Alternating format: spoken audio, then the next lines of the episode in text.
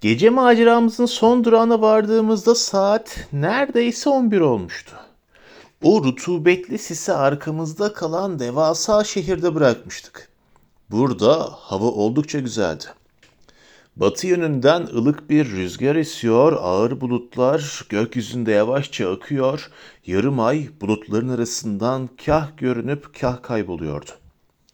Havanın durumu oldukça uzakları görmemize olanak sağlıyorduysa da Tadius Sholto yolumuzu aydınlatmak için arabanın yanındaki lambalardan birini eline aldı.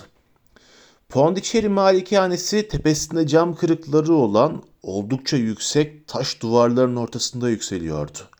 Demirden örgülü tek ve dar bir kapıdan başka girişi yoktu. Rehberimiz bu kapıyı postacı gibi çaldı. İçeriden sevimsiz bir ses "Kim o?" diye bağırdı. "Benim ben, Makmurdo. Benim kapı çalışımı bilmiyor musun?" Homurtulu bir sesin ardından anahtar şakırtıları geldi. Kapı ağırca arkaya doğru açıldı. Kapıda kısa boylu, geniş göğüslü bir adam belirdi. Fenerin sarı ışığında çıkıntılı yüzü ve parlayan, güvensiz gözleri görünüyordu. Siz misiniz Bay Tadius? Fakat bunlar da kim? Efenden onlarla ilgili bir talimat almadım. Almadın mı Makmurdo? Beni şaşırtıyorsun. Geçen gece kardeşime birkaç arkadaş getireceğimi söylemiştim. Bugün odasından hiç çıkmadı Bay Tadius. Bana da bir talimat vermedi. Çok iyi biliyorsunuz ki kurallara harfiyen uymam gerekiyor. Sizi içeri alabilirim. Ancak arkadaşlarınız burada beklemek zorunda. Bu umulmadık bir engeldi. Tadius Sholto şaşkın ve ümitsiz bakışlarla ona baktı. Çok kabasın Makmurdo dedi. Eğer ben onlara kefilsem bu senin için yeterli olmalı. Bak burada bir de genç bir bayan var. Bu saatte cadde ortasında bekleyemez. Çok üzgünüm Bay Tadius dedi hizmetkar tavizsizce. Bu kişiler sizin arkadaşlarınız olabilirler. Ancak efendinin arkadaşları değiller. Efendi görevimi yapmam için bana iyi para ödüyor. Ben de görevimi yapacağım. Arkadaşlarınızdan hiçbirini tanımıyorum. Yanılıyorsun Makmurdo diye neşeyle bağırdı Sherlock Holmes. Beni unuttun hiç sanmıyorum. Dört yıl önce Ellison'ın mekanında seninle üç round dövüşen amatör boksörü unutmadın değil mi? Dövüşçü Makmurdo, Bay Sherlock Holmes diye gürledi. Tanrı aşkına sizi nasıl fark edemedim? Orada sus pus duracağınıza öne gelip de çenemin altından o çapraz vuruşunuzu yapsaydınız hiç sual etmeden sizi tanırdım. Maalesef yeteneklerinizi heba ettiniz. İsteseydiniz çok yükseklere erişebilirdiniz.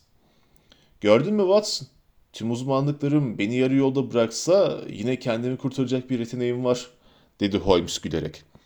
Dostumuz eminim bizi burada, soğukta bırakmayacaktır. Girin efendim, girin siz ve arkadaşlarınız, diye cevapladı. Çok üzgünüm Bay Tadius, ancak emirler çok kesin. İçeri almadan önce arkadaşlarınızdan emin olmam gerekiyordu. İçeride düz toprakla çevrili çakıl bir yol vardı ve kare şeklinde alelade bir evin dev girişine uzanıyordu. Bir tavan arası penceresi ve ay ışığının aydınlanmış bir köşe dışında her yer karanlıkta kalıyordu. Karanlık ve ölümcül sessizliğiyle binanın devasa boyutu kalbe ürperti veriyordu. Tadius Sholto bile endişeli görünüyordu. Elindeki fener tıkırdayarak titriyordu. Anlayamıyorum dedi. Bir yanlışlık olmalı. Bartolome've buraya geleceğimizi açıkça söyledim. Ama penceresinde ışık yok.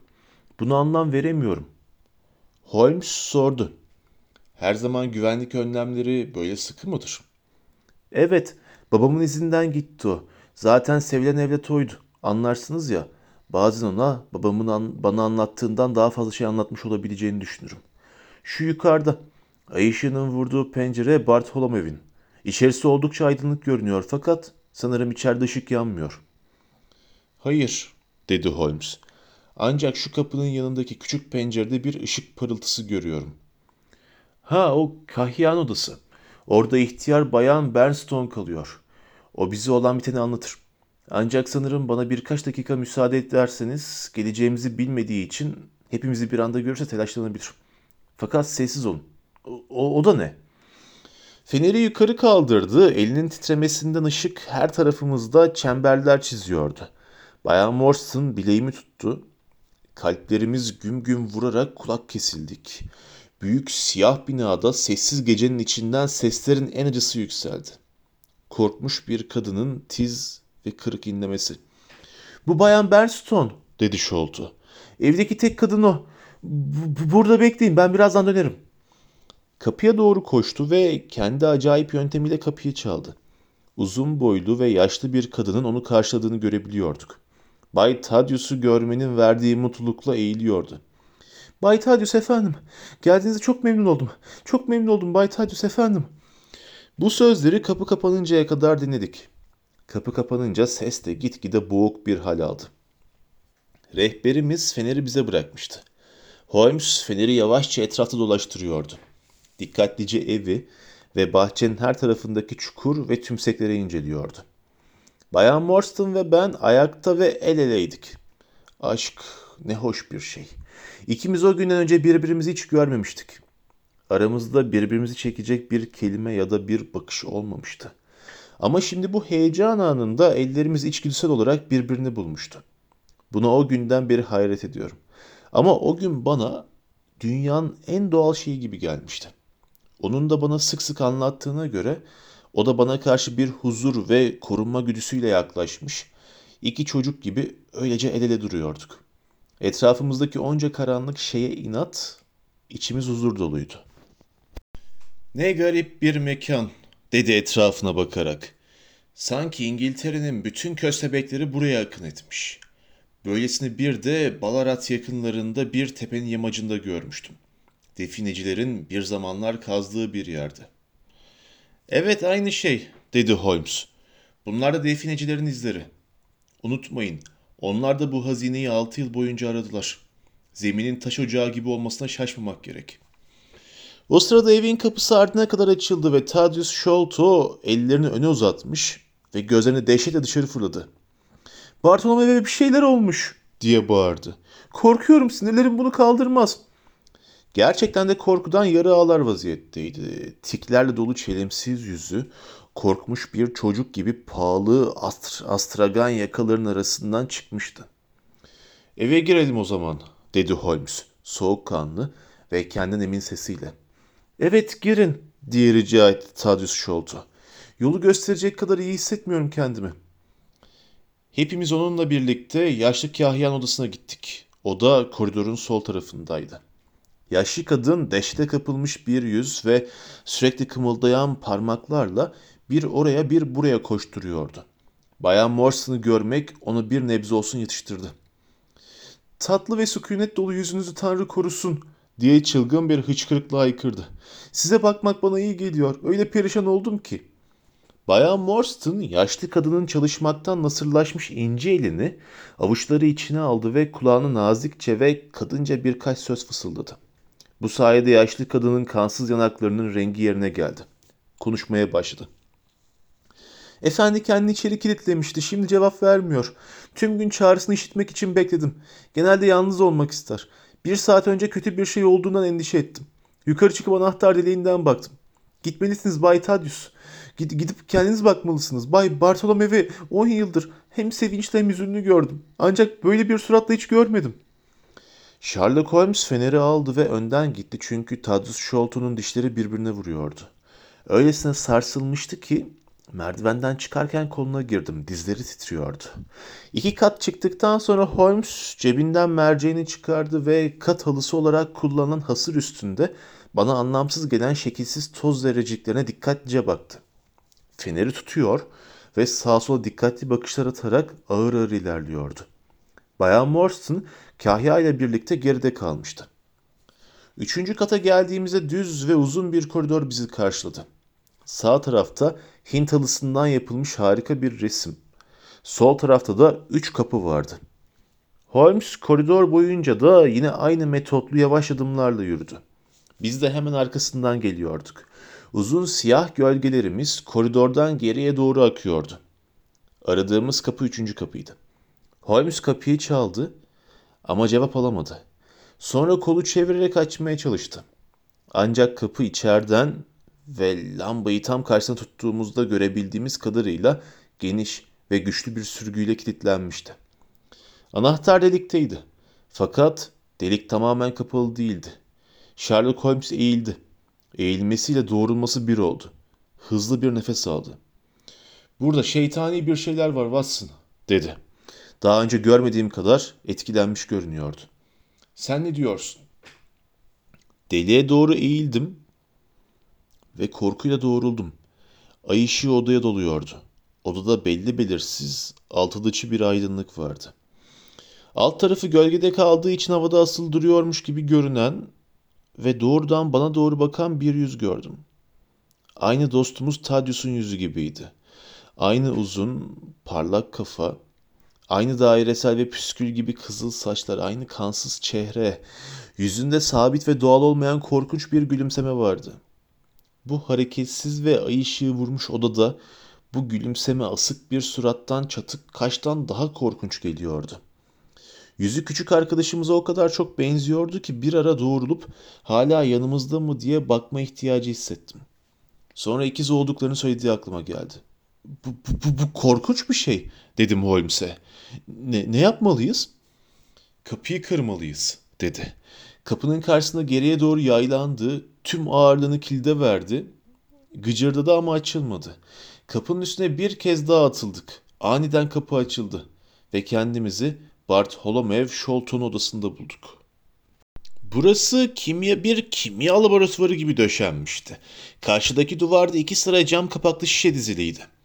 Masanın üstü bunsen ocakları, test tüpleri ve imbiklerle doluydu. Köşelerde hasır sepetlerde asit dolu cam balonlar vardı. Bunlardan biri çatlak veya kırık olmalıydı çünkü koyu renkli bir sıvı ondan dökülmüş gibi duruyordu. Havada katran gibi oldukça sert bir koku vardı. Odanın bir tarafında bir çıta ve alçı yığının ortasında birkaç basamaklı bir merdiven bulunuyordu. Bunların üstünde de tavanda bir adamın rahatlıkla geçebileceği bir açıklık vardı. Basamakların ayağında dikkatsizce atılmış uzunca bir ip vardı. Masanın yanında tahtadan bir koltukta evin sahibi yığılmış, başı sol omzuna yatmış şekilde yüzünde korkunç ve gizemli bir bakışla oturuyordu. Soğuk ve kas katı kesilmişti. Görünüşe göre saatler önce ölmüştü. Yalnızca yüzü değil sanki bütün eklemleri en garip şekilde değişmişti. Masanın üstünde elinde ilginç bir alet vardı. Kahverengi, sık damarlı, kafa kısmı taştan yapılmış çekice benzeyen bir baston. Elinde de yırtılmış bir kağıt üzerinde yazılmış kelimeler vardı. Holmes kağıda göz gezdirdi. Sonra bana uzattı. Görüyor musun? dedi. Kaşlarını anlamlı bir şekilde kaldırarak. Fenerin ışığında korku ve heyecanla okudum. Dörtlü ittifak. Tanrı aşkına bütün bunlar ne demek oluyor diye sordum. Cinayet demek oluyor dedi. Ölünün üzerine eğilirken. Ah, bunu tahmin etmiştim. Şuraya bak. Eliyle tam ölünün kulağı üzerinde uzun, koyu renkli dikene benzeyen bir şeyi gösterdi. Dikene benziyor, dedim. Evet, o bir diken. Onu alabilirsin. Ancak dikkatli ol. Çünkü zehirli. Dikeni baş parmağım ve işaret parmağım arasında sıkıştırarak aldım. Diken saplandığı yerden öyle kolay çıktı ki geride belirgin bir iz bile bırakmadı. Yalnızca dikenin çıktığı yerden küçücük bir parça kan göründü. Bu benim için çok anlaşılmaz bir gizem dedim. Gitgide aydınlanacağı yerde daha da karanlık bir hal alıyor. Aksine dedi. Her geçen gün daha da aydınlanıyor. Tüm boşlukları doldurmam için yerine oturması gereken yalnızca birkaç bağlantı kaldı. Odaya girdiğimizden beri yeni dostumuzun varlığını neredeyse unutmuştuk. Hala kapı işine dikiliyordu. Dehşete kapılmış bir şekilde ellerini ovuşturuyor ve kendi kendine inliyordu. Derken aniden keskin ve acı bir çığlık attı. Ha, hazine gitmiş dedi. Hazineyi çalmışlar işte bu, bu hazineyi indirdiğimiz delik. Ona ben yardım etmiştim. Onu gören son kişi bendim. Dün gece onu burada bıraktım. Ben aşağı inerken kapısını kilitlediğini işittim. Saat kaç sularıydı? Saat ondu ve şimdi ölmüş. Polis gelecek. Bu cinayette parmağım olduğundan şüphelenecek. Evet kesinlikle bundan eminim. Fakat siz öyle düşünmüyorsunuz değil mi baylar? Tabii ki benim yaptığımı düşünmüyorsunuz değil mi? Eğer bunu yapan ben olsaydım sizi buraya getirir miydim? Hay Allah, hay Allah kafayı kesin kaf, kes, kafayı yiyeceğim. Kollarını çılgınca sallayarak ayaklarını yerlere vuruyordu. Korkmanız için bir sebep yok Bay Sholto, dedi Holmes nazikçe elini omzuna koyarak. Beni dinleyin ve şubeye giderek meseleyi olduğu gibi polise anlatın. Onlara her şekilde yardım edebileceğinizi söyleyin. Siz dönünceye kadar biz burada bekleyeceğiz. Küçük adam yarı sersem bir şekilde denileni yaptı. Karanlıkta merdivenlerden sendeleyerek indiğini duyabiliyorduk.